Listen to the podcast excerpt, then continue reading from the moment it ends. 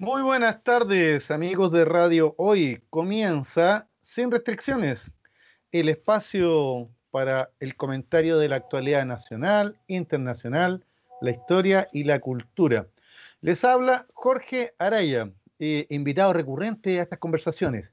Y por el momento me acompaña mi amigo Miguel Espinosa, que se encuentra en los controles. ¿Cómo estás, Miguel?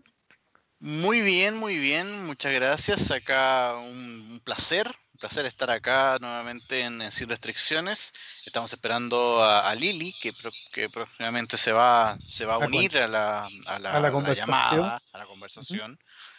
Y muy bien, o sea, un día caluroso, pero, pero bastante bien. De ánimo, todo muy bien. Y bueno, hay, yo creo que hay mucho tema sobre qué conversar, Jorge. Ha pasado mucho en la semana, tanto a nivel nacional e internacional, diría yo también.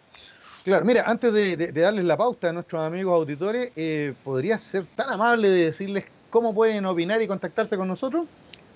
Por supuesto, se pueden contactar al WhatsApp que es el más 569 8728 9606, el más 569 9728 9606, 8728, que lo pueden ver en el streaming, sé que usted está conectado en el streaming o por Sapin TV Canal 131, en la franja verde salen todas nuestras redes sociales y ahí también está el teléfono donde pueden enviar los mensajes y se contactó Lili, así que aprovechamos de saludarla inmediatamente. Hola Lili. Está muteada Lili. Le doy el paso muteada. Claro, pero ah, vamos a, hay que se arregle la parte técnica. Mire, mientras Lili se, arregla la parte del sonido, te cuento, Miguel, y le contamos a nuestro amigo auditor y televidente, ¿no es cierto?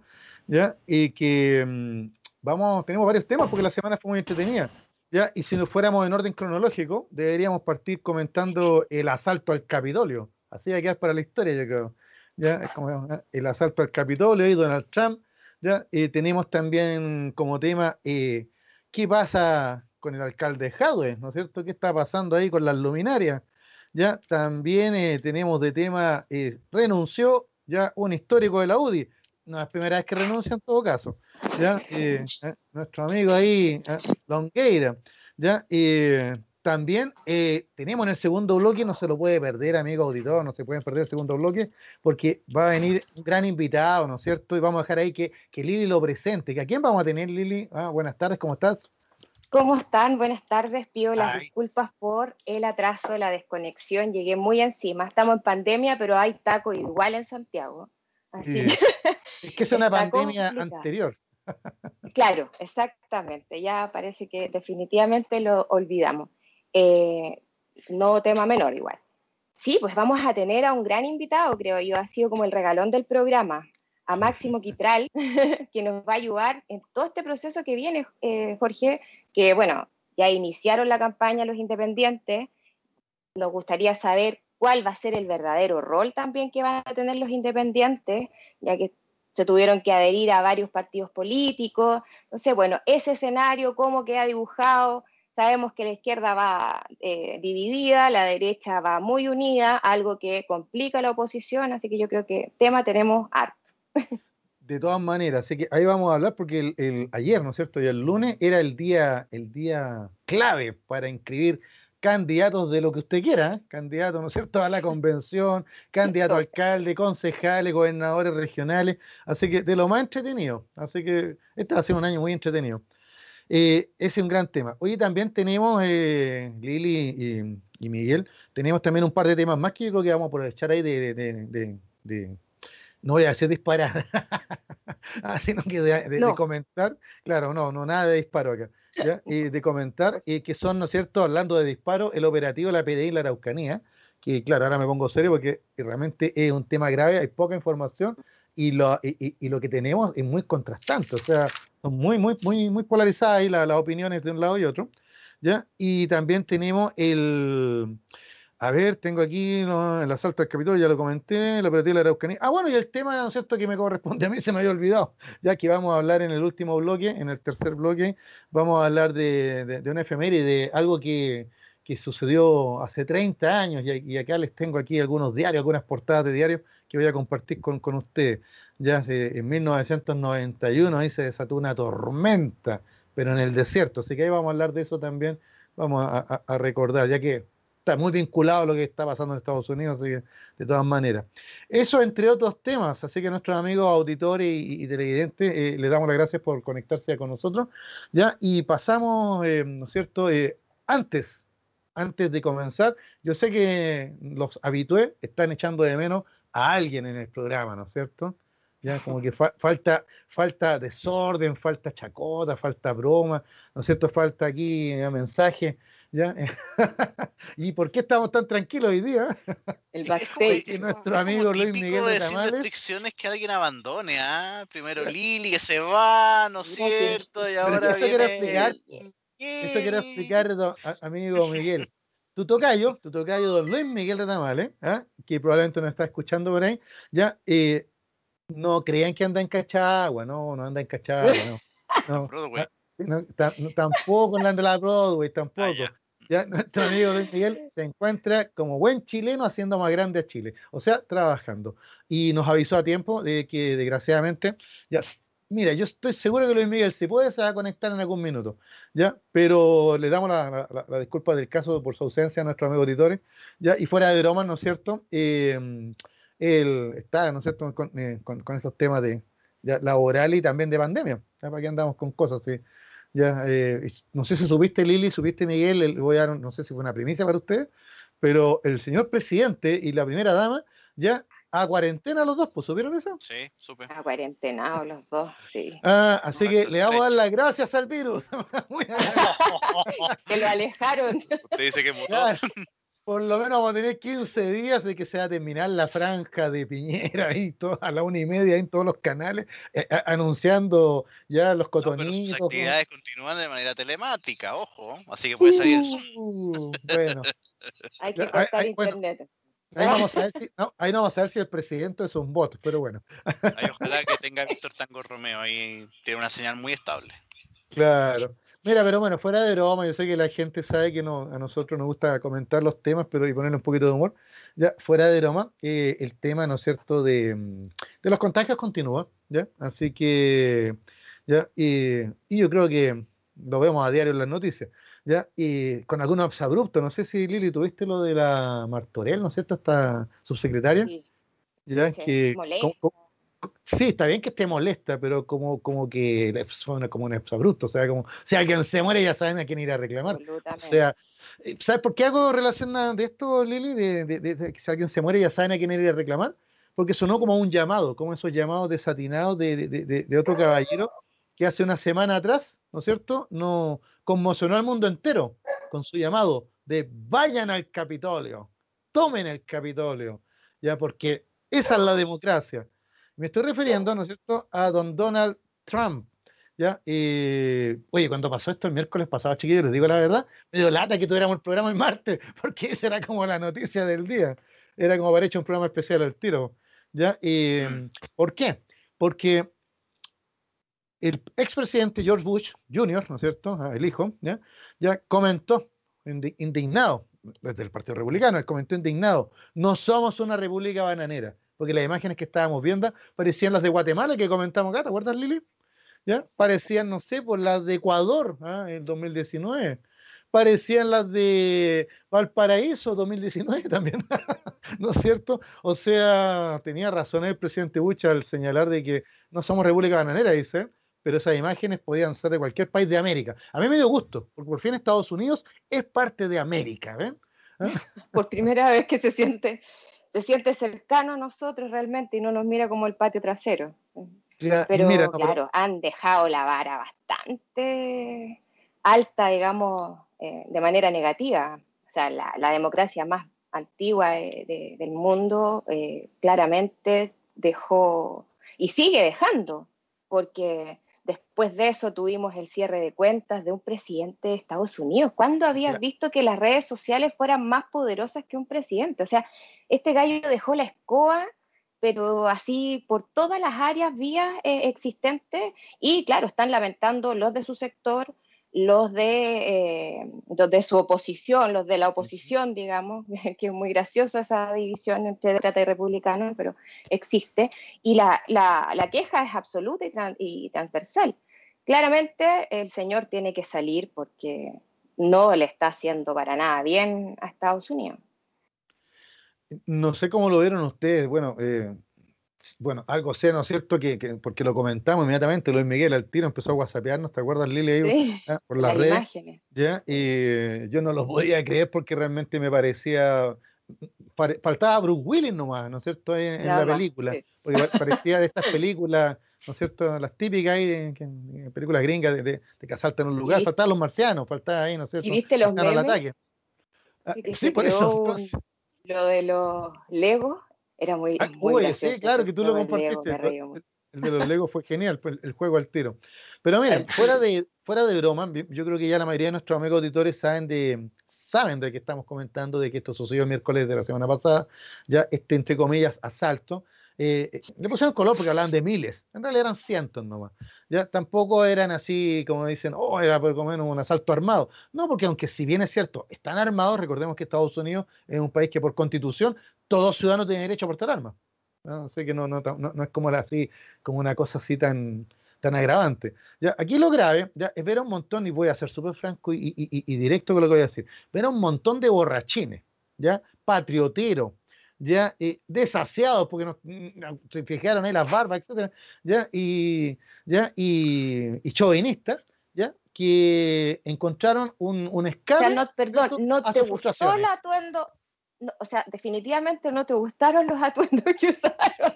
Bueno, no, pero, de, partida el atuendo de, de, este, de este supremacista blanco que trataba de pasar por, por, por, verdadero americano, vistiéndose con esa piel de bisonte, ¿ya? Eh, les cuento una anécdota de, ese personaje, no tengo el nombre acá, el personaje, pero todos lo digan porque aparecía con ese tocado de, bisonte, ¿no es cierto?, con cuernos, ya y todo pintado. Les cuento como anécdota que él está detenido ahora, está preso en Estados Unidos, ¿ya? Y, y, es un hijito de mamá. ¿Qué creen que les diga? Un hijito de mamá, porque ahí estaba leyendo las noticias que la mamá está muy preocupada porque al niño no le dan en la prisión comida orgánica como él está acostumbrado. No. Esos son los que apoyan atrás, perdóneme. Entonces, Ahora lo preocupante es lo que puede pasar, ¿no es cierto?, en unos días más, por el día, el día 20, ¿ya? Porque Donald Trump sigue sin reconocer, sigue alentando bajo cuerda esto, ¿no es cierto? ¿Ya? Y, y, no va a faltar. Estados Unidos tiene una historia de, de, de, inadaptados que sacan las pistolas y asesinan al que se les pone por delante. ¿Ya? por si acaso, el, el, que hablaban, el, el, de la moda de Alaska, era Jake Angeli. Ahí está, claro. Yo, yo encontré tan tierna la noticia de donde famoso Claro, la mamá preocupada porque no le dan comida orgánica y, les, protesta porque vulneran sus derechos, pues. Ya, ah, creo que habría estado en la fiesta de Cachagua. Eh, pero imagino que reclamando por algo, reclamando ahí por la super... No, yo creo que habría ido a quemar el edificio. Claro. Pero miren, aquí el tema, yo estaba, he seguido la noticia, bueno, aquí el FBI habla de que hay temor de que grupos eh, armados puedan irrumpir el, día 20, ¿no es cierto? Ya, y, y, y hacer de las suyas. Eh, yo creo que eso no, hay que hacer del FBI para darse cuenta que eso sí puede pasar. ¿ya? Y como les digo, la historia de Estados Unidos está, está plagada de esto y a mí me, No sé si ustedes vieron esta película, no sé, Lili, ¿tuviste la película eh, Pandillas de Nueva York? Con Leonardo DiCaprio. Ah, ¿Miguel la ubica? Sí, la vi. Sí, la ubico. No, sí la vi. es una película que está no ambientada eh, de Scorsese, ¿no es cierto? Que está ambientada. En... Claro, hay varios, eh, varias historias importantes. Liam Neeson aparece al principio. Y se bueno, la película Pandillas de Nueva York, porque nuestros amigos auditores se ubiquen, yo creo que la han visto y ahí cuando les cuente la trama están acordando el tiro. Está ambientada en Nueva York, 1850 más o menos, o sea, antes de la guerra de secesión, ¿ya? Y muestran claramente a. A un grupo de inmigrantes ¿ya? Que, que, están llegando a trabajar a Estados Unidos y que son brutalmente reprimidos, ¿no es cierto?, y perseguidos ya por grupos eh, supremacistas, ya patriotas, ya que están representados por el actor, que no recuerdo, un actor británico, ya eh, muy gran, un gran actor, que, que, es el carnicero en la película, que aparece ahí, anda con un machete y todo, ¿ya? Y, se producen ahí una serie de, de violentos enfrentamientos de, entre pandillas, pues son, son, son verdaderas pandillas, ¿no es cierto?, de, inadaptados ya que, que, pelean en los barrios de Nueva York. Y la película termina incluso con un bombardeo, ahí muestran ahí una tremenda batalla final, y, y los barcos ahí de la Armada Norteamericana bombardean Nueva York, ¿no es cierto? ¿Ya? Así que el detalle es ese, que cuando les cuento esa película para que la busquen y la vean, ¿ya? Eh, pandillas de Nueva York, ¿ah? Y porque yo cuando vi el miércoles lo del asalto al Capitolio, era ver esa película. O sea, esto no es nuevo en la historia de Estados Unidos. Ya, no es nuevo. Eh, y mm, nunca tal vez con la gravedad que vimos el miércoles, ¿ya? Pero estos grupos siempre han existido. Eh, de hecho, en la época de mm, posterior a la independencia de Estados Unidos, se llamaban los no sé, porque cada vez que los tomaban detenidos la policía por los disturbios que hacían, les preguntaban de qué grupo eres, porque, a qué pertenece, etcétera. Ellos contestaban en inglés, no sé. ¿Te fijas? Los no sé. ¿Ya? ¿Por qué? Porque siempre han estado estos grupos de, resentidos, supremacistas blancos, y que Donald Trump eh, aprovechó para su campaña, para ser el presidente, y, sigue tratando de aprovecharlo. Eh, no son la mayoría, pero, pero son, son violentos, no queda la menor duda. Oiga, Lili. Pero ¿no te pasa que con estas imágenes ves como que la realidad superó a la ficción? Tal cual dice, lo veíamos, recordaste una película. Yo la verdad jamás me imaginé ver imágenes así. Te prometo que cuando mostraban las imágenes del Capitolio con estos, estos personajes entrando, con una en una donde se supone que es o la o una de las más seguras del mundo. Entonces, sí las personas que, han estado ahí dicen que el, nivel de seguridad por aros de seguridad y una serie de estrategias que tienen es impresionante. Entonces, pensar que claramente no hay mano del mismo presidente acá es bien difícil. Lo, lo, profundo y difícil encuentro yo es la crisis a que está sometiendo a Estados Unidos porque se está generando una división y una polarización, pero así eh, descontrolada en las ciudades. Eh, la gente ya habla, por ejemplo, los demócratas, eh, yo tengo conocidos allá, amigos allá, y dicen, o sea, si ellos están dispuestos a salir, nosotros también, y ya nos estamos organizando. Entonces existe una, claro, nosotros podemos bromear con, con las imágenes y claro, tallar bien qué, cuál era el perfil de estos personajes que entraron al Capitolio, pero en definitiva también es más allá del hecho en sí, como yo decía, para mí superó la realidad absolutamente, o sea, la, superó la ficción. Eh, es la profundidad que significa, eh, o sea, la crisis profunda que significa esto. Finalmente estamos hablando de que eh, la Guardia Nacional tiene que en este momento estar resguardando al señor Trump, porque el FBI, no, si es verdaderamente, es como una película de las más eh, no sé, eh, ¿cómo se, la, la, más yankee que le decíamos cuando estábamos chicos, no, super yankee, la que estamos viendo en este momento. Así que no, y a, seguir, porque Trump sorpresas te da todos los días, yo creo. Mira, acá encontré la película Pandilla de Nueva York y claro, el protagonista es Daniel Day-Lewis, eso es que no me acordaba, ¿ya? que era Bill el carnicero en la película. Leonardo DiCaprio, no sé, el coprotagonista, ¿no es cierto? Amsterdam, y Cameron Díaz ahí en, en unos uno de los pocos papeles serios, porque siempre aparece riéndose en todas las películas. Eh, está retirada ya ahora, ¿no es cierto? Como Jenny. Claro, y mira, mientras tú señalabas lo de los demócratas y de los republicanos, eh, sí, dile a tus amigos que están ahí en Estados Unidos que demócratas y republicanos se están comportando igual como estas pandillas de la película. ¿Te fijas? ¿Eh? Y desgraciadamente. Y algunos muy felices, ¿eh? Maduro ahí aprovechó de repasar, ¿no es cierto?, Estados Unidos. Señor Putin ahí muerto de la risa ahí con su China, el más feliz de todos, ¿te fijas? ¿Ya? ¿Por qué? Porque es verdad, Estados Unidos eh, se cree el cuento ¿ya? de que son la democracia y todos sus símbolos, que el Capitolio, que el monumento a Lincoln, que el obelisco Washington, ¿no es cierto? ¿Ya? Y, los mismos nombres de las ciudades, Filadelfia, etc. ¿ya? Y la campana de la libertad. Entonces, mira, lleno de símbolos y le encanta eso. ¿ya? Y de repente, ya de Estados Unidos despierta el jueves en la mañana y se da cuenta, ¿ya? Que no son mejores que cualquier otro país, ¿ya? Y que y, también se dieron cuenta, ya, de lo grave, del grave error que cometieron hace cuatro años atrás al elegir a un tipo como Donald Trump. Porque ellos eligen, presidentes de la República y, juran que esos presidentes van a cumplir con su deber. Y aquí eligieron a un verdadero, un verdadero mafioso, ¿no es cierto? a un matón. Bueno, cuando apareció Donald Trump con Luis Miguel al tiro le pusimos el elefante en la cristalería, porque eso es lo que es. Un elefante en una cristalería rompe todo lo que toca. ¿Te fijas? ¿Ya? Y, no se dieron cuenta eh, cómo pusieron en peligro su, su sistema eh, democrático de gobierno, ya que, tanto ellos ufanan, ¿no es cierto? Ah, eh, ¿Sabes qué? Yo te comento, Lili Miguel, no lo guardé, pero por ahí un amigo me compartió un meme muy simpático. Ya, brutalse, ya, pero, pero que decía, qué terrible, asalto al capital en Estados Unidos, llamen a Estados Unidos para que envíe tropas y invada a Estados Unidos para restablecer la democracia. Ese era el chiste. Claro, porque fíjate que cada vez que pasa algo así en América Latina, no, aplican en la, política del garrote. Claro, si pasa en otra parte del mundo, critican lo mismo. Ya en todos lados Estados Unidos está viendo enemigos y, dictadura y los ataca. Ya ahora mismo Donald Trump para sacarse los pillos, ¿ah? hoy día, hoy día Donald Trump para sacarse los pillos, declaró a Cuba nuevamente país terrorista. Claro, ¿por qué? Para desviar la atención. ¿Por qué? Porque eh, eh, eh, políticos como, como Trump, Bolsonaro y otros más, lo que necesitan para gobernar es el miedo de la gente. Y ese miedo lo canalizan a través del el odio al otro. ¿Y quién es el otro? El enemigo. ¿Y quién es el enemigo? El que yo te digo, pues. Te diga el enemigo ahora es este, el otro. Bueno, que es el mismo juego que se, va, se ve en varias partes. Por, eso te digo. Pero lo terrible es, que, lo, que... lo terrible es que, que, llegue eh, a, a, estos niveles en, el país que se supone que es el, el centro de la democracia moderna, como tú lo señalaste muy bien al principio.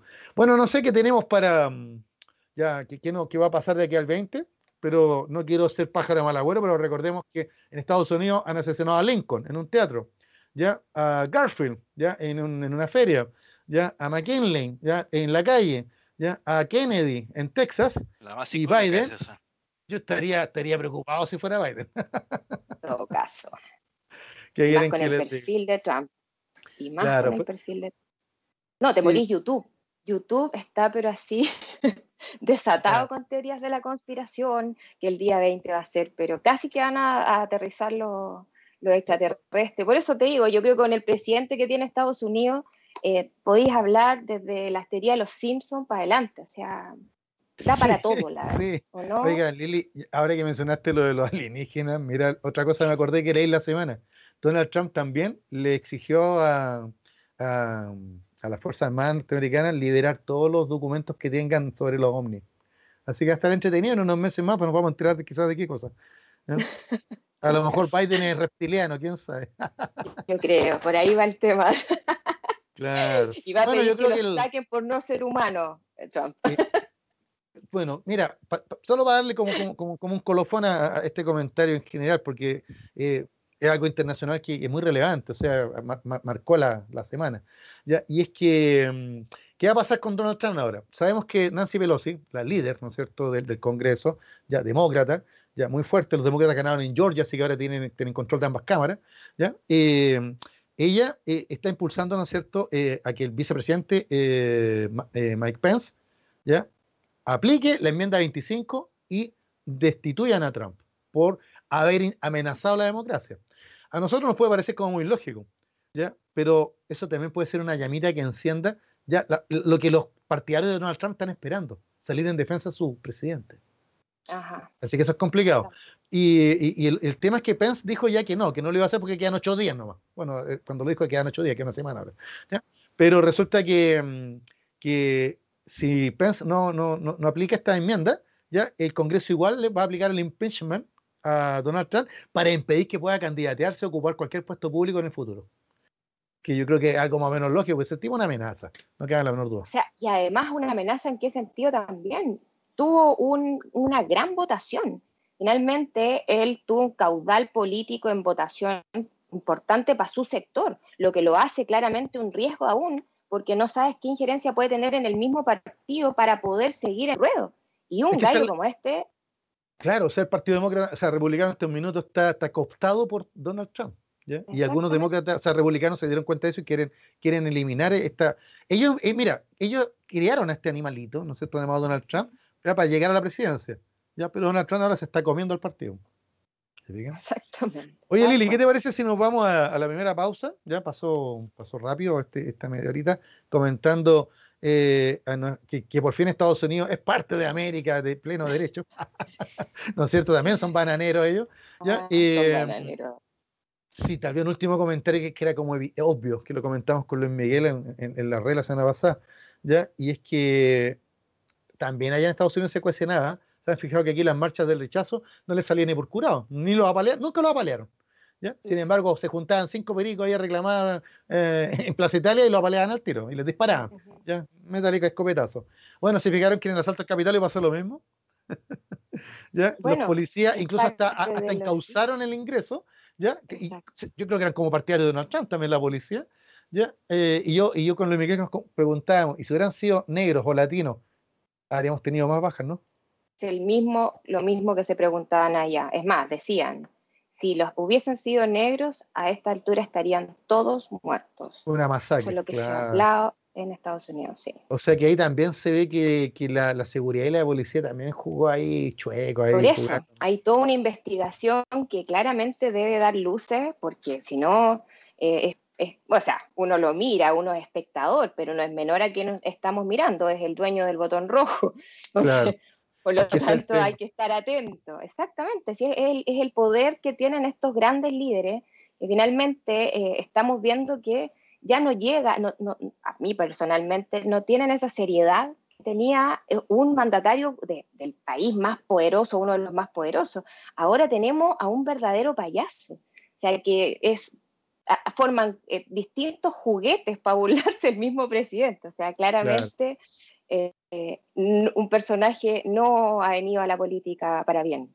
Bueno, yo este, de esto vamos a seguir hablando porque todavía falta la ascensión al mando, ¿cierto? El 20 de enero, ¿ya? Mira, coincide con el Día del Roto Chileno y ahí vamos a comentar algo, ¿ya? Eh, y vamos a ver qué pasa. Así que nos vamos a ir a la primera pausa eh, y a la vuelta. No se vayan, amigos, porque vamos a tener a Max Quitral comentando, ¿no es cierto? ¿Ya? ¿Qué, qué, qué vamos a comentar, Lili? Los independientes, todo lo que viene, inicia la campaña, así que vamos a ver ahora un desfile de personajes que no conocemos y qué sé yo, y que nos cuente cómo queda el mapa político. Exacto, yo me hice aquí un torpeo, me hice un torpeo porque a mí también me costó entender ahí, Max lo vamos a tocar preguntándole. Así que nos vemos en unos minutitos más. Y ya estamos de vuelta con Sin Restricciones, el espacio de la radio hoy para comentar la actualidad nacional, internacional, la historia y la cultura. Y ya ah, ya le quedamos el, bloque internacional, estuvimos hablando, ¿no es cierto?, del tío Sam y compañía, ¿ya? Y, pero ahora tenemos un gran invitado, ¿no es cierto?, un gran invitado, y más que invitado, un amigo, ¿no es cierto?, porque él, no, siempre que, lo llaman, él, está dispuesto, ¿no es cierto?, a conversar con nosotros para aclararle a ustedes, amigos auditores, ¿ah? eh, sus dudas, así que no se olviden de eh, llamar y, o comentar dónde, Miguel al más 569 8728 9606, que es el WhatsApp de la radio. Exactamente. Así que bueno, no, no más preámbulos. Don Máximo Quitral nos acompaña. Y muchas gracias. No, gracias a ustedes. Siempre un agrado poder acompañarlos, conversar eh, y agradecido de que me consideren. Pues si uno es el que tiene que verse agradecido en todo esto. Es que hay que llamar a, a, las personas que saben para que la gente. no, no, sé si. No te estoy, no, te estoy haciendo un queque, ¿eh? No, sé si se La verdad. No, te voy a cargar la VIP. exacto. No te voy a soplar la, sopa, dice. Bueno, aquí mi amiga Lili, ¿no es cierto? Ella, eh, eh, eh, ella es la que tiene, ¿no es cierto?, varias preguntitas aquí. Así que vamos, no sé, pues, comencemos con los juegos acá. Hablemos, conversemos. Hablemos, sí, pues en esta semana clave, bien, bien, con calor, pero bien, y preocupada también por esta, este inicio de campaña finalmente. Esta es la semana clave para independientes, para lo que vamos a ver, eh, qué va a ser alerta, digamos, que vamos a tener para esta constituyente. Primera pregunta y la que siempre me ha dado como vuelta y tengo ese sabor amargo, porque siento que el proceso en sí eh, no fue como se soñó, insisto en esa palabra, se soñó. Eh, y vimos ahora estos independientes, la semana pasada hablábamos de eso, unos independientes sumamente preocupados de poder estar. Incluyó, eh, se, armó esta estrategia que se habló de ser el caballo eh, de Troya y a través de cupos de, de, partidos políticos poder entrar a este proceso. Mi, mi pregunta radica ahí. ¿Vamos a tener realmente independientes en la constituyente o no? O sea, yo creo que sí van a entrar independientes a la constituyente. Eh, el punto es si van a ser independientes e independientes o independientes eh, dentro de los partidos. Ah, esa es la gran pregunta que uno se puede ir formulando, porque tú tienes casos de, de personas que han conseguido sus firmas, que estuvieron en terreno intentando que la gente firmara, lo apoyara, otros eh, haciendo por redes sociales, consiguiendo las firmas para, por, internet y, que se pudiese eh, apoyar con, clave única. Eso lo tuvieron un poco más difícil, a diferencia de aquellos que aceptaron estos cupos que se dieron los partidos, tal vez pensando que, con eso se les facilita el ingreso a la constituyente. Y también nos vamos a encontrar con estos... Eh, parlamentarios que renuncian a sus cargos para ir también al proceso constituyente. Entonces, naturalmente que eso le va restringiendo mayores posibilidades de que los independientes reales que tienen trabajo de base, que están organizados territorialmente, que cuentan con un respaldo de organizaciones sociales, puedan verse representados finalmente en la constituyente. Ahora, yo creo que sí van a entrar, pero no sé si, si, es, eh, si ellos van a ser tan eh, importantes, si va a ser una, una, una, masa importante que ingrese al proceso constituyente y que pueda incluir esa mirada crítica que han tenido los movimientos sociales hace mucho rato y que, bueno, desde el estallido social eso ha tenido una, una repercusión importante en el, en el ambiente político. Entonces, en ese sentido, yo sería bien cauteloso con decir que efectivamente vamos a tener una irrupción de independientes totalmente en la, en la, en la, en la convención. ¿Por qué? Para mí un independiente no es el que acepta el cupo de un partido político. Deja de ser independiente. El independiente es el que está consiguiendo la firma, el que está en la calle, el que está armando fuerza política con, otra, con otras personalidades también del mismo mundo. Entonces, eso para mí es un independiente. Eh, lo demás no es independiente. Claro, o sea, en definitiva el enredo que se genera en, los que vamos a votar, a elegir el los próximos integrantes de esta constituyente es ese. Es, ¿Se puede ser independiente desde un cupo parlamentario? Yo he hablado hoy día en la mañana con un candidato eh, y que él va por un, eh, por un partido eh, y decía, bueno, explicaba primero, porque mucha gente tampoco entendía muy bien el proceso previo al cierre de inscripciones. Decía, bueno, te puedo dar mi patrocinio, mi patrocinio. Decía, no, yo voy por un cupo, por un partido, por lo tanto ya no necesito. O sea, ya muestra inmediatamente, se mostró inmediatamente lo dispareja que era la cancha. Claro. Como bien decías tú, todo andaba los independientes corriendo para buscar la firma y claro, el, a través de un partido político el, el, el escenario era mucho, mucho más fácil. Lo que tú dices me complica también en el sentido de la de lo que vamos a tener como producto del trabajo de esta constituyente.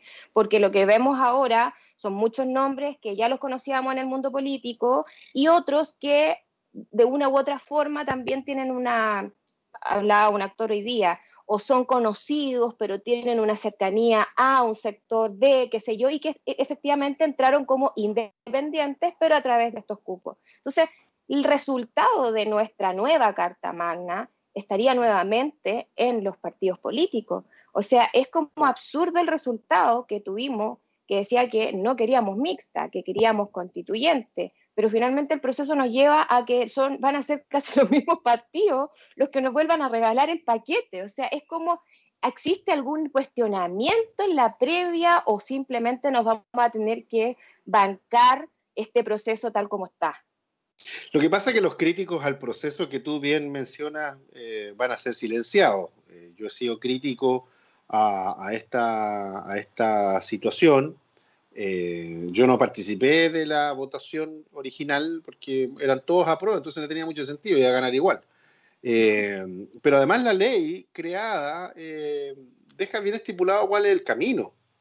y eso se va a estar discutiendo finalmente en el, proceso, entonces con los dos tercios. Entonces el camino era la Asamblea Constituyente, ¿ah? ese era el camino que yo, yo siempre he mencionado, porque ahí liberas de cierta presión y efectivamente ingresan personas independientes, no miembros de los partidos políticos, para que quedaran un poco excluidos y que fuera un proceso eh, de debate, eh, de reflexión, de deliberación, eh, sin ningún tipo de amarre pero, pero yo tengo una posición crítica al respecto, que es incómoda, por cierto, pero uno tiene que mantenerla y señalarla. Entonces, eh, y, por lo que tú también estás señalando o mencionando, por Lili, porque, porque claro, están llegando los partidos, van a tener una, eh, por, la, por la fórmula de elección, eh, logran mayores beneficios en desmedro de los independientes, y quizás nos vamos a encontrar con algunos candidatos independientes que eh, van a terminar decepcionados del proceso y que sus ideas, sus planteamientos, su mirada del Chile del futuro no va a ser eh, la misma con la cual se va a encontrar como resultado de este proceso de, liberación.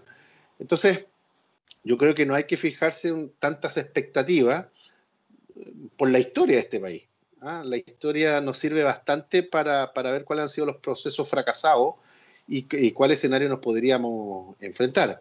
Entonces, si la discusión del modelo va a quedar desfasada o desplazada, bueno, uno ya puede entender cuál va a ser o cuáles van a ser las ideas fuerzas que se deberían ver plasmadas en esta nueva constitución. Max, sabes que al escucharte me, acuerdo de, una expresión eh, que surge a partir de una novela, ¿no es cierto? El gato pardo. Ah, el gato pardismo. Claro, cuando se habla del gato pardismo. Para que nuestros amigos editores sepan, cuando hablamos de, Giuseppe Lampedusa, el actor, ¿ya? del Gato Pardo, una novela que nos cuenta la historia de Italia, ¿ya? una transición de una, la historia de una familia, ¿no es cierto? Y que pasa por distintas partes desde finales del siglo XIX hasta el siglo XX. ¿ya? Y al final la expresión Gato Pardo significa que eh, vamos a cambiar todo, pero para no cambiar nada.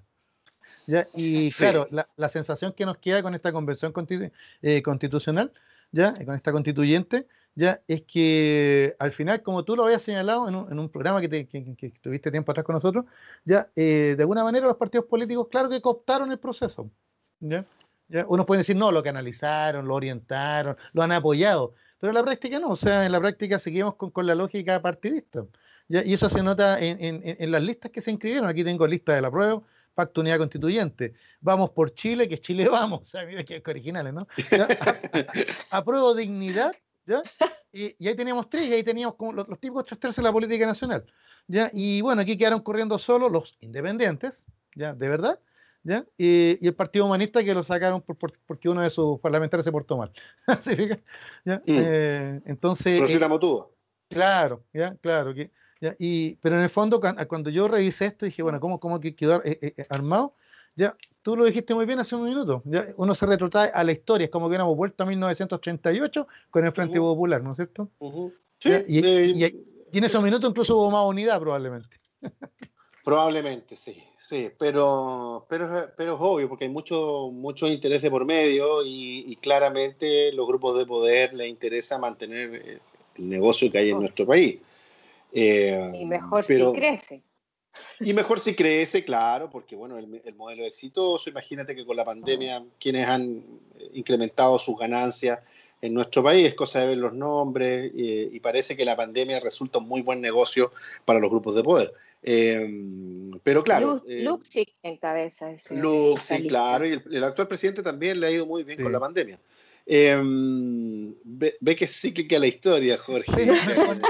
es, una, es, un, un debate que tenemos ahí con Miguel Olio, ¿no? Ah, muy bien. Es que yo creo que sí, eh, bueno, es ver lo que pasó con la constituyente el 25, cuando los grupos, eh, los sectores populares quedaron arrinconados, no tuvieron mucha expresión.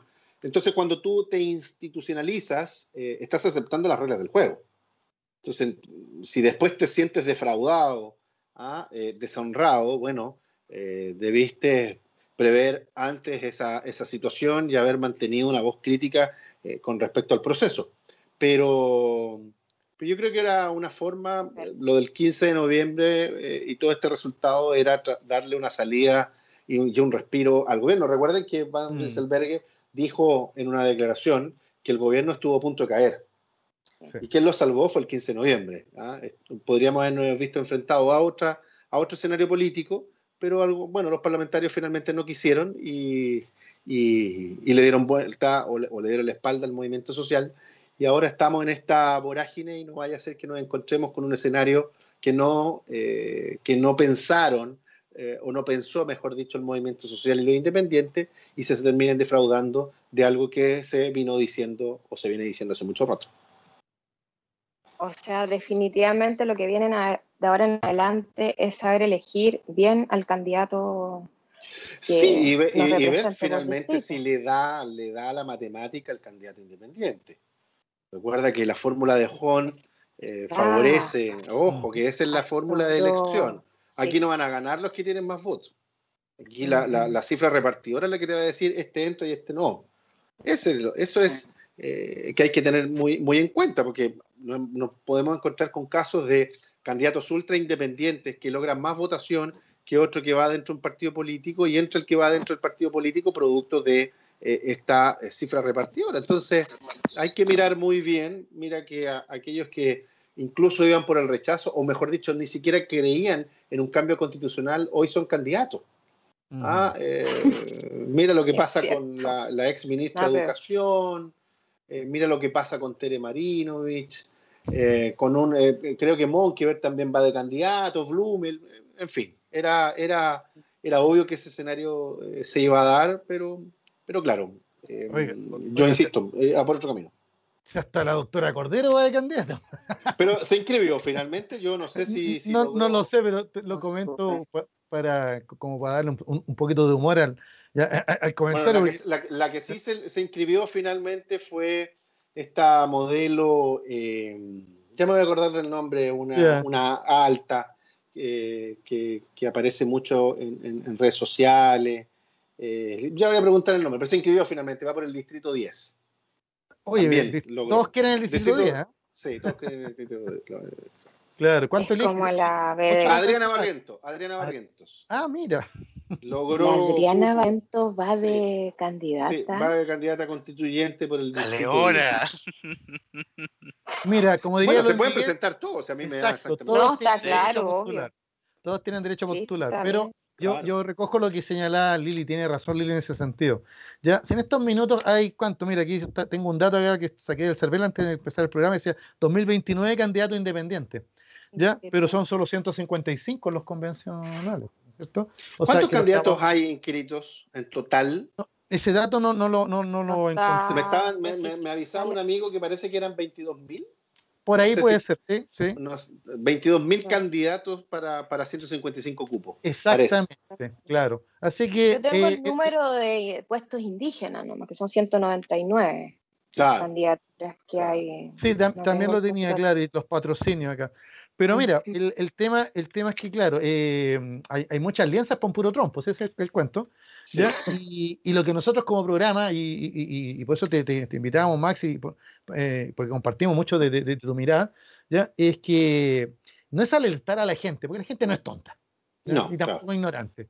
Ya que una persona no tenga estudio no, no, quiere decir que no tenga criterio. Mi no. abuelito siempre decía que, que, eh, que el sentido común es el menos, el más escaso de los sentidos, decía, ¿ya? Pero, pero las personas conocemos. Aquí hay mucho, ¿no es cierto?, dentro de, esto, de este universo de 20.000, 22.000, me dijiste, candidatos que quieren llegar a, a, la constituyente, pero, pero confiemos, yo sé, yo, ese es mi, por lo menos mi, mi, discurso, confiemos en el ciudadano.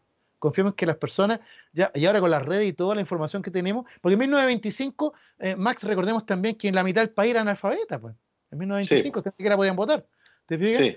Pero en el 2021 ya eh, no solo somos alfabetos, sino que tenemos redes, contactos, información, estamos sobreinformados, ¿ya? Y, y, entonces no, no le demos el gusto a los mismos de siempre, a los que se cambian de puestos por aquí por allá, por un apellido, por una familia, por un partido, ¿ya? Y démosle el gusto de que mantengan, ¿no es cierto?, este gatopardismo y que hagan la constitución, a lo mejor dicho, no hagan nada, ¿ya? Y, y, y, nos quedamos todos con la sensación de que si es un gran cambio y en realidad vamos a tener nada para 50 años más.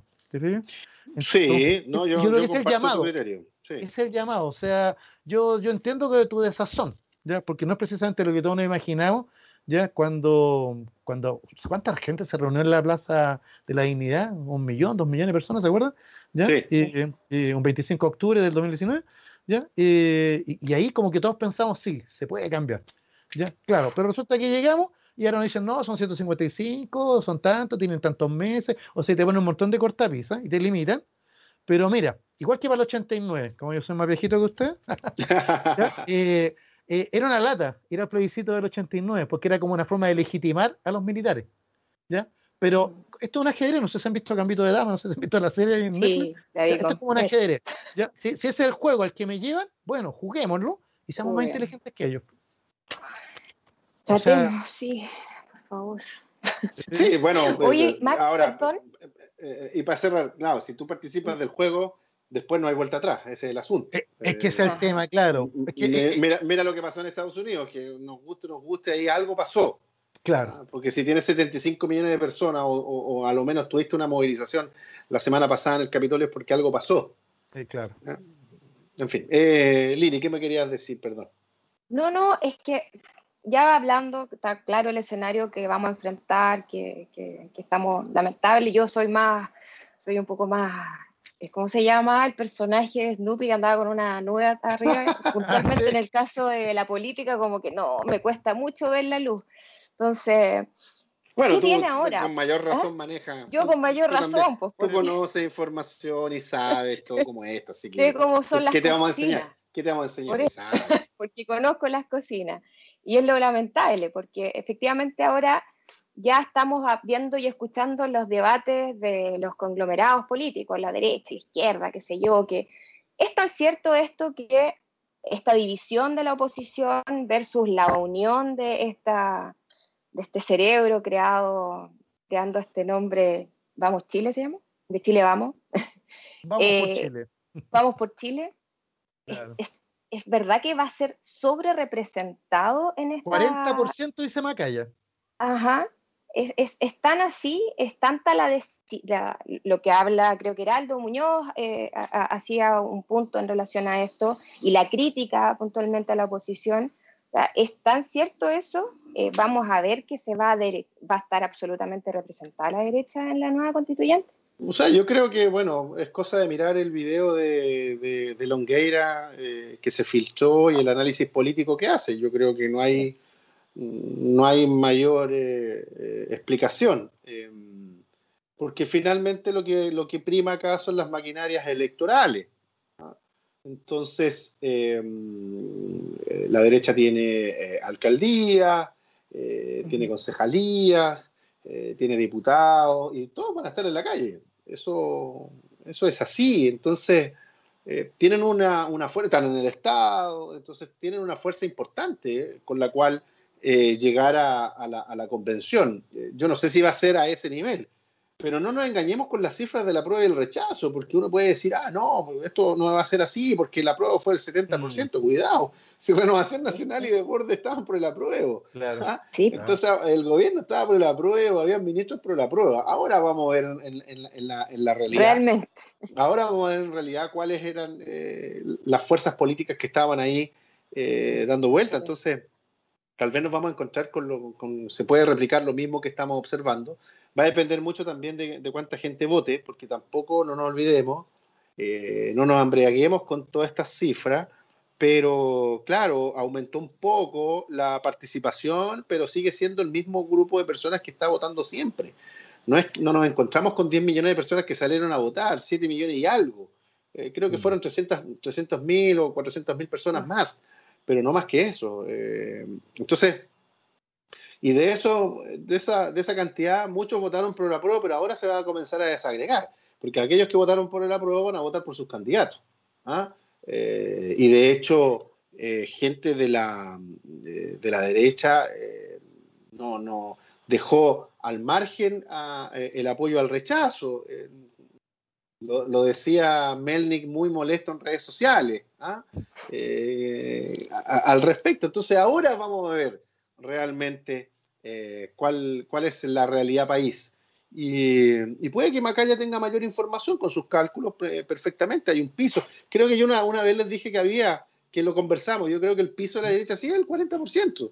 ¿ah? Y, y, creo que se los dije acá también. Entonces yo, siendo consecuente con lo que dije una vez acá, no, yo tendría que decir probablemente Macaya sí tiene razón eh, al respecto. Y con eso es suficiente para el tema de los bloqueos y, todo lo demás. Entonces, eh, si, es que, si es que no logran tener un, porcentaje de representación aún mayor.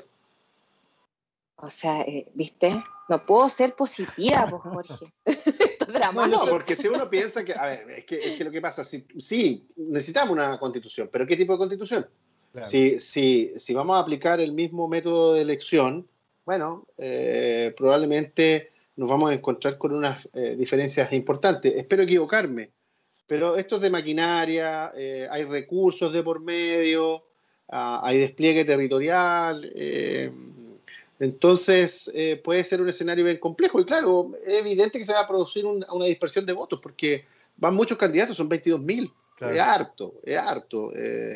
Y los independientes van a tener que remar mucho para lograr sacar votación.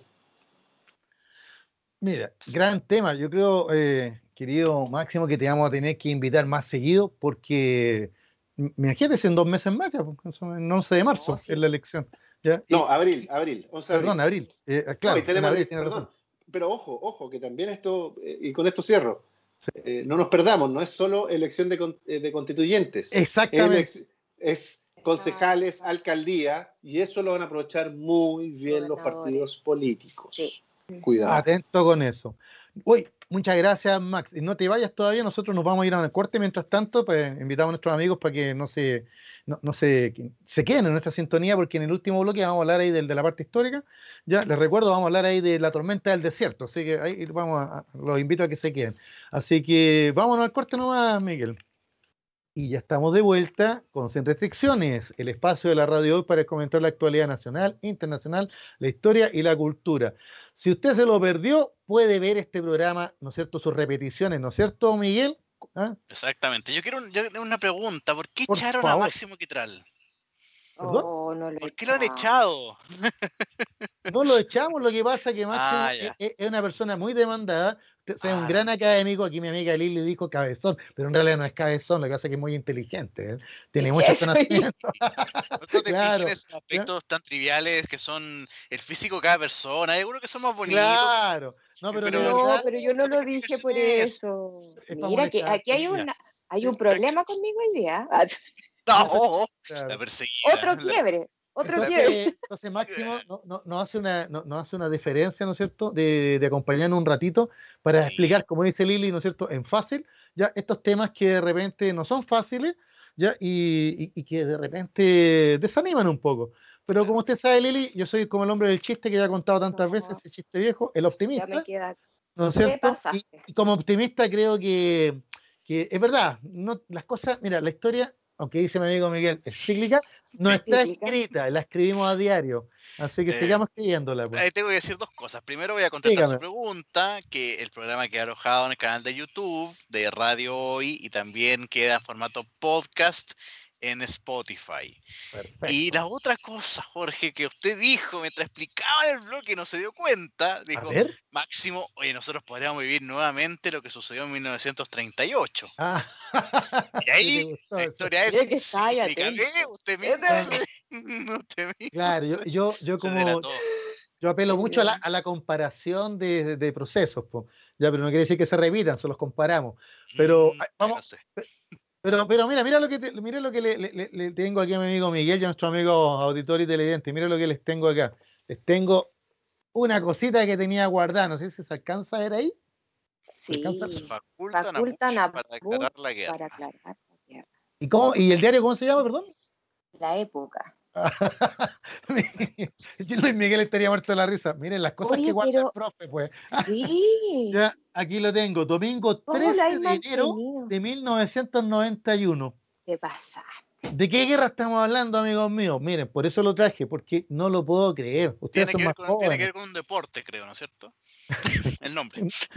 ¿Un deporte? Eh, no precisamente. Mira, lo que pasa es que y buscando la efeméride, ya me encontré aquí con estos viejos diarios, ya, me encontré unas viejas cartas también que hablaban de amor, pero eso ya me decís. Ah, muy bien, Jorge, muy bien. fuera de broma. Fuera Qué buena de broma. Profesor, ¿qué es lo que sea amor? Sí, pues, es la canción de los enanitos verdes. Ya, no encontré, encontré estos viejos diarios, ¿no es cierto? Ya, mira, aquí tengo otro titular, no sé si alcanzan a leer ahí. Incertidumbre total en crisis del Golfo. Del Golfo. La Exacto lunes 14 de enero, mira, o sea, yo fui, eh, ahí con mi señor padre, que en paz descanse, íbamos, he comprado la, época y otros diarios más, y íbamos poco a poco, ¿no es cierto?, guardando ahí, ya, eh, esto porque mi papá me decía, mira, flaco, esto es histórico, flaco, me decía, ¿te fijas? Este titular, miren este titular, esto me recuerda a un amigo que hacía broma después con esto. Irak aprobó guerra, santa, contra Estados Unidos. Claro. Oye, pero es tan impecable, ¿eh? un comentario. No, ni tan impecable, pero están un poquito amarillentos como el profe ya. No, pero. Supongo que el puzzle ya lo hizo, ¿ah? ¿eh?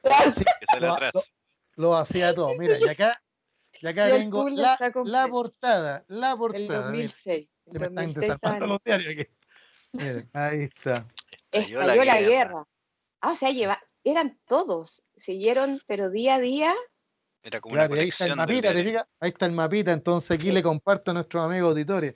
150 casas F-15 de la Fuerza Multinacional encabezada por Estados Unidos despegaron desde una base del centro de Arabia Saudita a las 2.27 de hoy jueves. Esto era el jueves 17 de enero de 1991, o sea, 30 años atrás. ¿ya? Y dando inicio, dice acá, a la operación Tormenta del Desierto. Bueno, ya, de película, ¿qué, qué les diga? De película. ¿ya? Así que, ¿por qué de película? Porque efectivamente, ya eh, en ese tiempo, ya estoy hablando de 1991, olvídense, qué internet, ya qué computación, qué WhatsApp, ya qué TikTok, nada, o sea, ya en ese tiempo uno se enteraba de las noticias, claro, viendo el Messenger ahí. Claro, viendo la, la tele, ¿Ya? que me acuerdo que como gran novedad en ese tiempo, la, Televisión Nacional, por ejemplo, se, se, conectaba con CNN en directo desde Bagdad. Después, después descubrimos que no era tan directo, pero bueno, ¿ya? Pero la cosa es que, ¿ya? Y por la diferencia horaria, yo me acuerdo que por la diferencia horaria mi señor padre me despertaba, me decía, no sé, por 3 de la mañana, decía, flaco, flaco, mira, están bombardeando ahí. ¿Y, y, y qué veíamos? Veíamos en la tele una pantalla oscura y, como fuegos artificiales, así como Valparaíso el Año Nuevo. Y eso era todo lo que se veía. Pero era la emoción de estar en el minuto con la noticia. ¿Te fijas? ya, mira, aquí tengo, mira, aquí tengo otro diario. A ver a ver ahí. Esas imágenes. Guerra total en el Golfo. Cientos de aviones atacaron objetivos iraquíes. Y, el caballero que está ahí lo ubican, ¿no? Ah, sí, pues. ¿Cómo no? Bueno, hay que mencionar que falleció, falleció el año pasado, si no me equivoco. Él ya falleció, claro. Ya George Bush, el padre, ¿no es cierto? Yo me acuerdo, de, yo me acuerdo de las imágenes, no sé qué edad tenía, 78, 88, tenía 14 años. Eh, no, pues está el 91, chiquilla, 91. Chiquilla, me salió ahí Y no, mira, y no podía faltar el decano equipo de los diarios chilenos, la última noticia. Antes que fuera farandulero, hay que decirlo. Claro, oh, ¿verdad? No, ya era farandulera. Ya era farandulero. Lo que pasa es que en vez de Beatriz Alegret, los más viejitos saben de qué hablo, ya salió justo esta portada. Ah, pero mira, yo me río. Yo me río nomás, pero en realidad eh, todos seguimos con expectación, digo todos los de esa época, ya, eh, 1991, seguimos con expectación, ya día a día, a través de la prensa y a través de la radio, radio cooperativa, ya que eh, recordando a la gran Manuela Robles, un día atrás, ya eh, seguíamos, ya esto que era la, la guerra, porque mire, para contarle un poco, chiquillos, porque ustedes son, son, muy jovencitos, ya, resulta que, miren el año, 1991, ya había caído el muro de Berlín, 1989, ya, ya se había acabado la Guerra Fría, ahí en, en, en Malta, 1990, ya se había reunificado Alemania, ya, eh, en, en, agosto, de septiembre de 1990 también, ya, y, y de repente, en agosto se había producido esta invasión de Irak a Kuwait, por los pozos petroleros, ¿no es cierto? Para quitarle los pozos petroleros. Irak le debía 800 millones de dólares a Kuwait por una guerra que había tenido Irak con Irán, ¿ya? Y Saddam Hussein encontró que en vez de pagar la deuda era mejor invadir al, acreedor. ¿Te fijas? Así que invadió Kuwait, gran solución. ¿Te fijas? No pagó la deuda y se queda con los pozos petroleros. Lo que no contaba nuestro amigo Saddam Hussein es que con el fin de la Guerra Fría, Rusia, perdón, la Unión Soviética, que todavía existía, no pesaba nada ya. ¿ya? El señor Gorbachev tenía un país que se le estaba cayendo a pedazos, ya en 1991, en enero de 1991, la Unión Soviética todavía existía. Pero, pero nadie sabía que ya le quedaba un año de día ¿no? ¿ya? Entonces, ¿qué pasó? Ahí Estados Unidos apareció como el gran gendarme mundial, como diciendo, a ver, aquí no se mueve nada si no lo visamos nosotros. ¿ya? Y entonces Estados Unidos ya lideró, George Bush probablemente va a ser va a quedar en la historia como uno de los presidentes más poderosos de Estados Unidos en su minuto, porque no solo ganó la Guerra Fría, ¿ya? sino que también ya lideró al mundo ya contra Irak. Chiquillo, la, el cuarto ejército del mundo en ese minuto. Todos pensábamos que esta guerra era una locura porque Irak amenazaba que tenía armas químicas, que tenía misiles, Irak armado por la Unión Soviética, con tanques y aviones de última generación. ¿Te fijas? Ya la Guardia Republicana, ya eh, era considerada en esos minutos la Guardia Republicana de Irak, ya uno de los cuerpos de élite militar, o sea, eran invencibles, pues, ya, y todo por la mayor gloria de Alá, pues, o sea, más encima ligado a este, a, este cuento islámico, ¿no es cierto?, religioso. ¿ya? Y, y Saddam Hussein, por, eso me acuerdo de un gran amigo, prometiendo la madre de todas las batallas, siempre acuerdo esa expresión. Ya si se ataca en Irak, se va a desatar la madre de todas las batallas. Eh, yo lo tomo con humor porque tengo un gran amigo que me llamó hace unos días atrás, ¿ya? y él siempre que salíamos a, a revolverlo un rato, como jóvenes que éramos, decía, ah, prepárate amigo para la madre y todas las batallas. Ahí salíamos a... a, eran los carretes? Esos eran los carretes, la madre y todas las batallas. Pero bueno, fuera de broma. imaginar cómo era eso. Cómo eran esas batallas, claro. Ya, no, sí, eran simpáticas, y los jóvenes, mira, no, no, no era cachagua, pero bueno, entretenido, güey. Ah, bueno, volviendo, ¿no es cierto?, a la historia. Resulta que llegamos a 1991 y como yo les fui mostrando, ¿no es cierto?, aquí los titulares de estos diarios, ya efectivamente, ya empezó este, este asunto a, ya poco a poco nos dimos cuenta que todo esto, este mundo, este, este fin de la Guerra Fría, la caída del muro, oye, acá en Chile había ganado el no, pues, en 1988. ¿Te fijas? Por eso, por eso es que para que Lili entienda por qué Luis Miguel y yo somos en el fondo optimistas. Porque en esos años, en esos años, parecía que todo cambiaba para mejor. De verdad, e-, era como que, era, mira, era como que si nos tomábamos de la mano, íbamos a dar una vuelta por todo el mundo. una cosa así, ¿ya? Así, súper, súper bonito, ¿ya? Y, y porque la historia que no es cíclica, pero me digo Miguel ahí me molesta, ¿ya? Eh, daba esa sensación, eh, daba la sensación que, imagínate, o sea, ya olvídate de, de Pink Floyd ahí con, con The Wall, ahí con el miedo a la bomba, ¿no es cierto? Ya se acabó la Guerra Fría. Rusia buena onda, ahora Rusia va a ser capitalista también, ¿te fijas? Así que... Ya, Íbamos a ser todos amigos. Claro, y, el malo, el malo de la película, no podía faltar Saddam Hussein, así como ya eh, ah, prometiendo a la madre todas las batallas. Entonces, bueno, ya, aquí un, en realidad fue, acá dice 2.40 hora local, ¿ya? o sea, el 17 de, de enero de 1991, 2.40 horas de Chile, comienzan los bombardeos, pero en realidad los bombardeos comenzaron ya eh, el 16 hora de Estados Unidos. ¿Sí? ¿Ya? Así que ahí comienza la guerra, de, la guerra del Golfo ¿ya? y la famosa operación Tormenta del Desierto. Calma, amigos que les gustan estos temas, calma, calma. Si sé que no me voy a olvidar de mencionar a, los protagonistas. Ya tengo al presidente de Estados Unidos, George Bush, y tengo a Saddam Hussein, ¿no es cierto? Y la madre de toda la batalla. ¿ya? Pero no nos podemos olvidar que el que estaba a cargo de todo el tema logístico era el general Colin Powell. No sé si les suena a ustedes. ¿ya? El primer general negro. Y él estuvo a cargo de la guerra. ¿ya? Colin Powell. Por aquí lo tengo en otro libro eh, no, me, no, me, gusta el tema, así que tengo algunas cositas. Pues. No, sí te caché. claro, acá tengo a Colin Powell. ¿Y eso qué es? Mira, ahí, está don Colin, ahí está Don Colin Powell, ahí para que lo digan. Mira, se, parece un amigo mío, pero. ahí está, ¿no es cierto? El, el, el, general Colin Powell, el primer afroamericano en alcanzar el nivel más alto en el mando de las Fuerzas Armadas de Estados Unidos. Pero Colin Powell, él estaba a cargo de toda la logística, etcétera, ¿ya? Y no fue el hombre que dirigió este, esta, tormenta del desierto. ¿ya? Ah, ah, el hombre que dirigió Tormenta del Desierto ya fue un caballero que le tenía de apodo el oso. Era el apodo. En, esos, en ese minuto, en 1991, el oso tenía 54 años de edad. ¿ya? igual, que quien les habla. ¿ya? Y, y, nuestro amigo oso era nada menos que Norman, el general, Norman Schwarzkopf. Mira, hasta la apellido, así como. Ah, no, wow. no cachaba eso. Norman Charkov. Mira, estoy buscando la foto aquí, tengo puros tanques ya vieron, no me sale Charkov por ahí. Acá está, ahí lo encontré, miren. Ahí está Norman Charkov, no sé si alcanzan a verlo. ¿eh? Sí. Era, un gordito, un gordito. tiene cara de gringo. Claro, gringo total, pues ya, pero descendiente de austriacos, si mal no recuerdo, ya, o sea, de inmigrantes, ¿te fijas? Él estuvo a cargo de las operaciones ahí en, en Arabia Saudita. Él es el oso.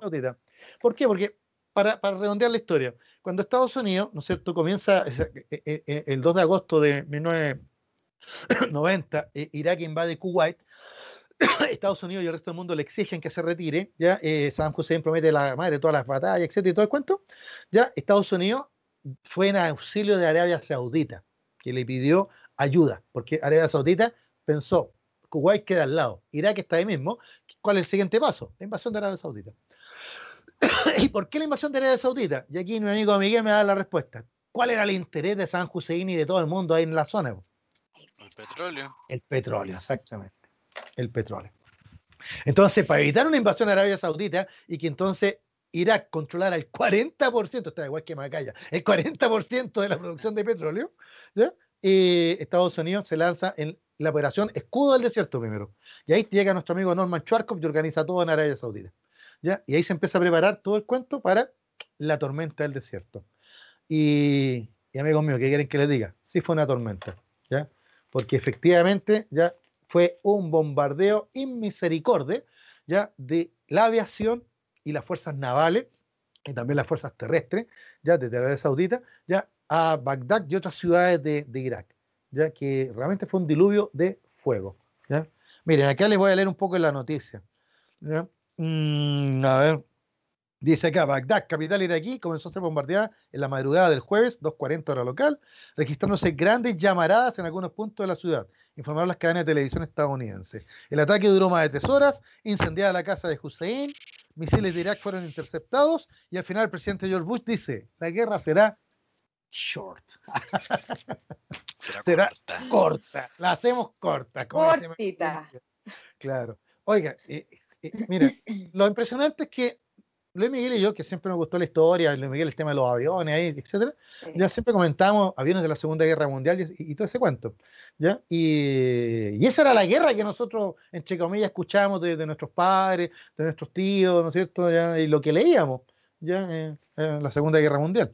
¿ya? Pero esto, después de la Segunda Guerra Mundial, fue como que eh, eh, el, tema, pero ya, ya que, que, más nos marcó. 1991, estoy pensando que ya tenía yo ah, tenía 13, 20 y algo, 26, por ahí, una cosa así.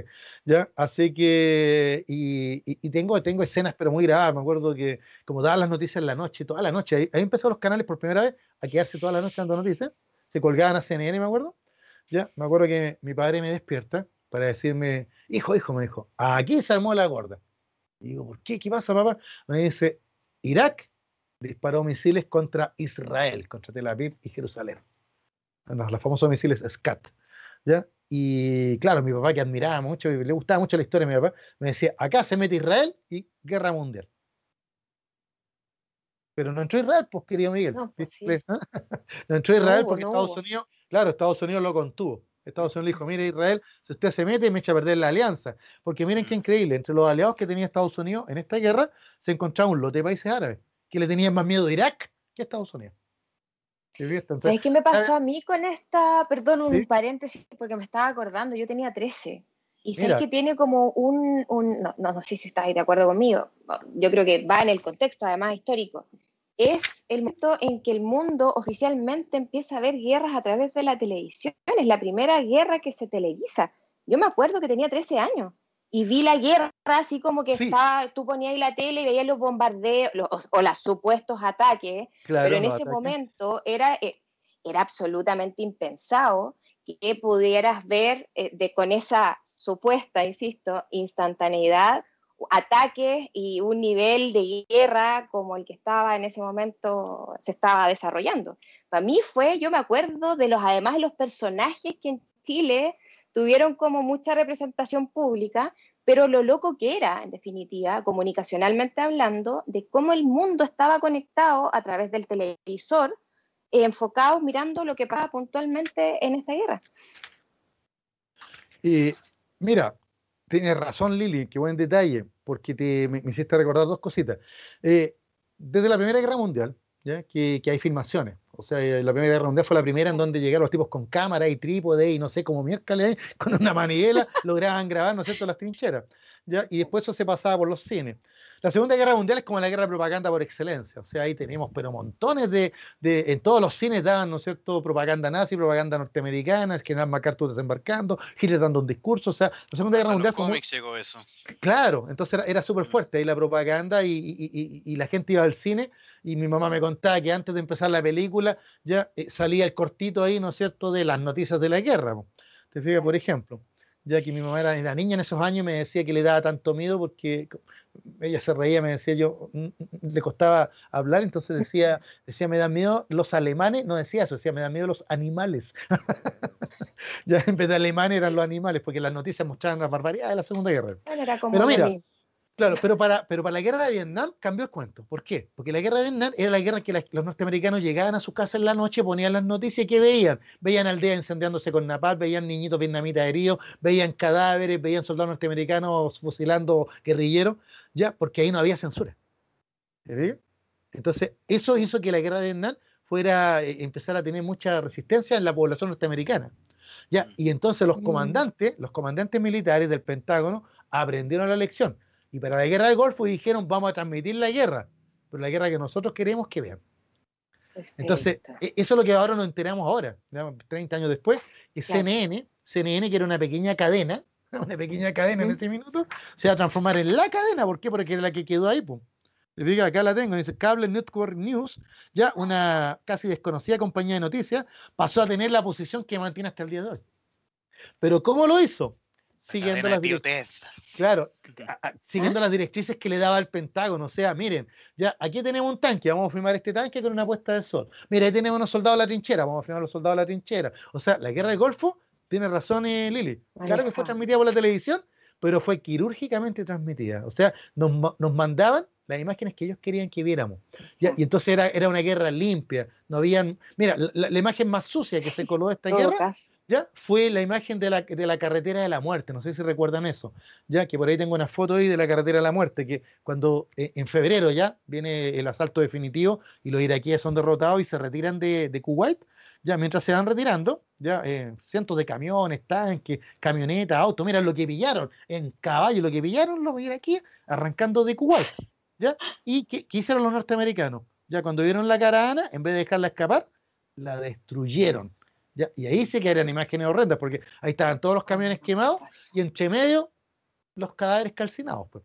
Eh, ahí, ahí se les coló, ¿ya? Pero en el fondo la guerra del Golfo, tú tienes razón Lili, fue la primera guerra transmitida en directo, pero con En directo. Claro, pero con sedazo, o sea, y ahí nuestro amigo Ted Turner, ¿no es cierto?, se hizo famoso, ya transmitiendo desde Bagdad, según él, cuando en realidad ni siquiera estuvo cerca de los combates, pero bueno, ya eh, esta guerra tiene, es muy, muy, muy paradigmática en muchas cosas, ya aparte de, que aquí Estados Unidos se dio el gustito de ocupar todo su arsenal, hay muchas armas que para la época eran súper modernas, como los aviones estos secretos, pues estos aviones que parecían sacados ah, de, una película los de... los radares. Claro, de ciencia ficción. Por aquí tengo la foto ahí. Acá está, claro, el, el Lockheed F-117A Stealth, claro, el, fantasma. sí, sí me acuerdo. Claro, que tiene, por ahí tengo. ¿Te fijas? Y, y, un montón de armas, o armas inteligentes, pues aquí yo me acuerdo que mostraban, lo mostraban ahí, eh, salía un, militar norteamericano mostrando un video donde se veía una cámara, ya, con, un punto y de repente, ¡boom!, se acabó. Porque eran los misiles inteligentes dirigidos así al punto preciso. Ahora sabemos que solo el 10% de los ataques tuvieron efectividad, pero en ese minuto ya, con todo el bombo y platillo que le da, ¿te fijas?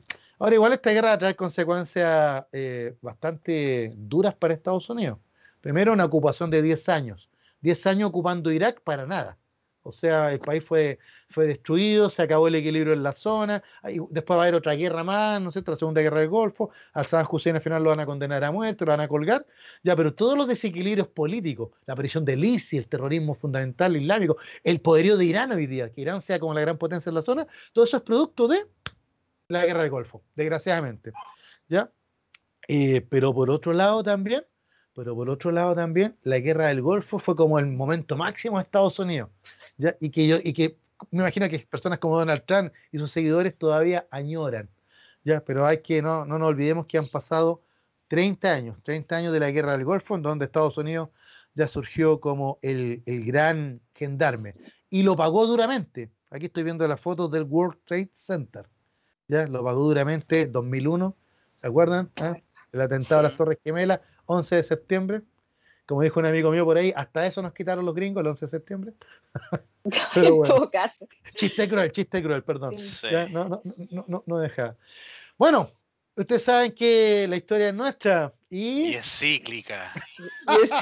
Por Dios, Miguel.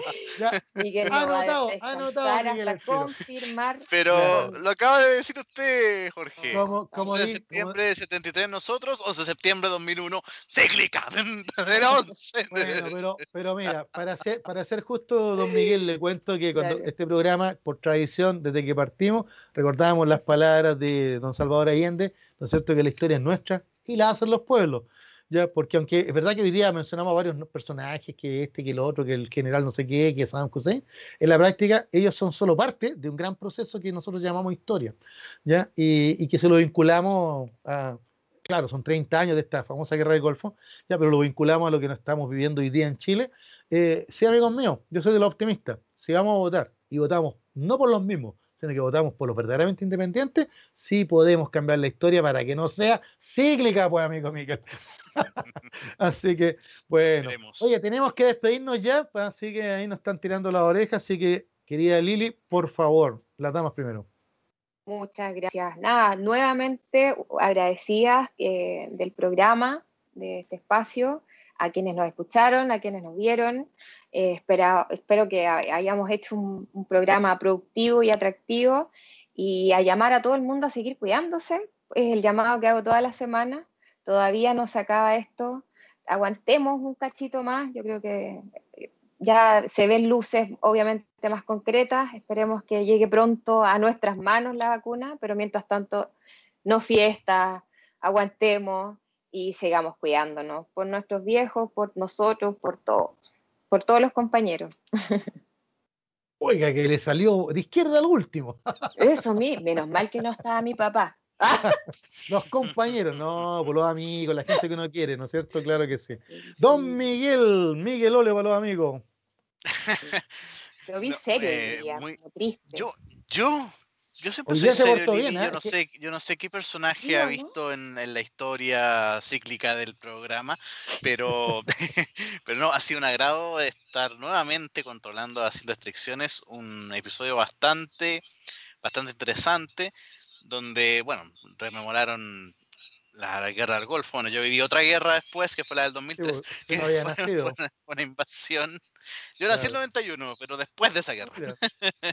Oh, pero, pero sí, y bueno, lo, que comentaba Máximo Quitral, hay que ver qué sucede y lo que me dice Jorge, ojalá se elija a la persona que haya que elegir, que es el llamado también.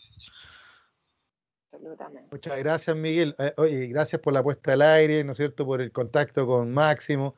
Ya, yo sé que usted hace esfuerzos denodados, ¿no es cierto? Por sacarnos al aire a la hora. No, no lo critico por eso. Luis Miguel pelea contigo por la hora, pero yo sé que, es difícil cuando tenía un programa de abogados antes que, que, terminen ellos. Claro, claro, claro. ¿Qué quiere que le diga? Siempre agradecido de, de, de, de que de tu participación y tu buen sentido del humor. Igual a ti, Lili, sobre todo le, te damos las gracias porque siempre nos estás haciendo la pauta semana a semana. Quedan algunos temitas por ahí, ¿ya? Eh, siempre tenemos como el temor, siempre tenemos el temor como que nos va a faltar tema para hablar y, Yo creo. harto. Pero a la larga siempre quedan las colitas que vamos a ir tomando en futuros programas. Eh, quiero saludar especialmente, ¿no es cierto?, al, al, impulsor de, de, este proyecto, don Luis Miguel Retamales Contreras, ya que se notó la ausencia hoy día porque hicimos el programa sin desorden, sin, sin peluceo. no, fuera de broma. Fuera un programa serio. sí, sí, claro, cumplimos con la seriedad del programa. No, y, se notó, ah, se notó, porque ella siempre ha querido adueñarse del programa y se notó ella como ese, ese de conductor inmediatamente. ¿ah? Muy bien, muy bien. Muy bien, Lili, te felicito. Un saludo a Luis Miguel, esperamos contar con él la próxima semana, aunque, aunque sea de vacaciones, pero vamos a tratar ahí de, ya de, contactarlo, ya, eh, así que para, porque siempre eh, sus aportes son importantes, ya son interesantes. Gracias a nuestro amigo auditor y televidentes ya por acompañarnos eh, en pleno verano, un día, un día muy rico de, enero, caluroso sí, pero me, me gusta el calor, me encanta el verano. Así que gracias por acompañarnos. Muchas gracias a Máximo Quitral, ¿no es cierto?, por la deferencia de acompañarnos a media horita, ya para dilucidar ahí algunas dudas ya, ya eh, y, hacer su, comentario. Como dice mi amiga ya eh, cabezón sesudo, ¿no es cierto?, estudioso, diríamos nosotros. ¿ya? Eh, y por supuesto, gracias a Dani Marilicán por el espacio. Soy Jorge Araya, nos encontramos la próxima semana, el próximo martes a las 18 horas. Y pendientes de ahí, porque todavía el próximo martes, a ver, 12, ¿cuánto es? ¿18? Todavía vamos a estar pendientes de, de, de, la asunción al mando ahí de John Biden y, otras, y otros temitas más. Esto no termina, este va a ser un año muy noticioso. Así que muchas gracias. Esto ha sido Sin Restricciones. Hasta la próxima semana.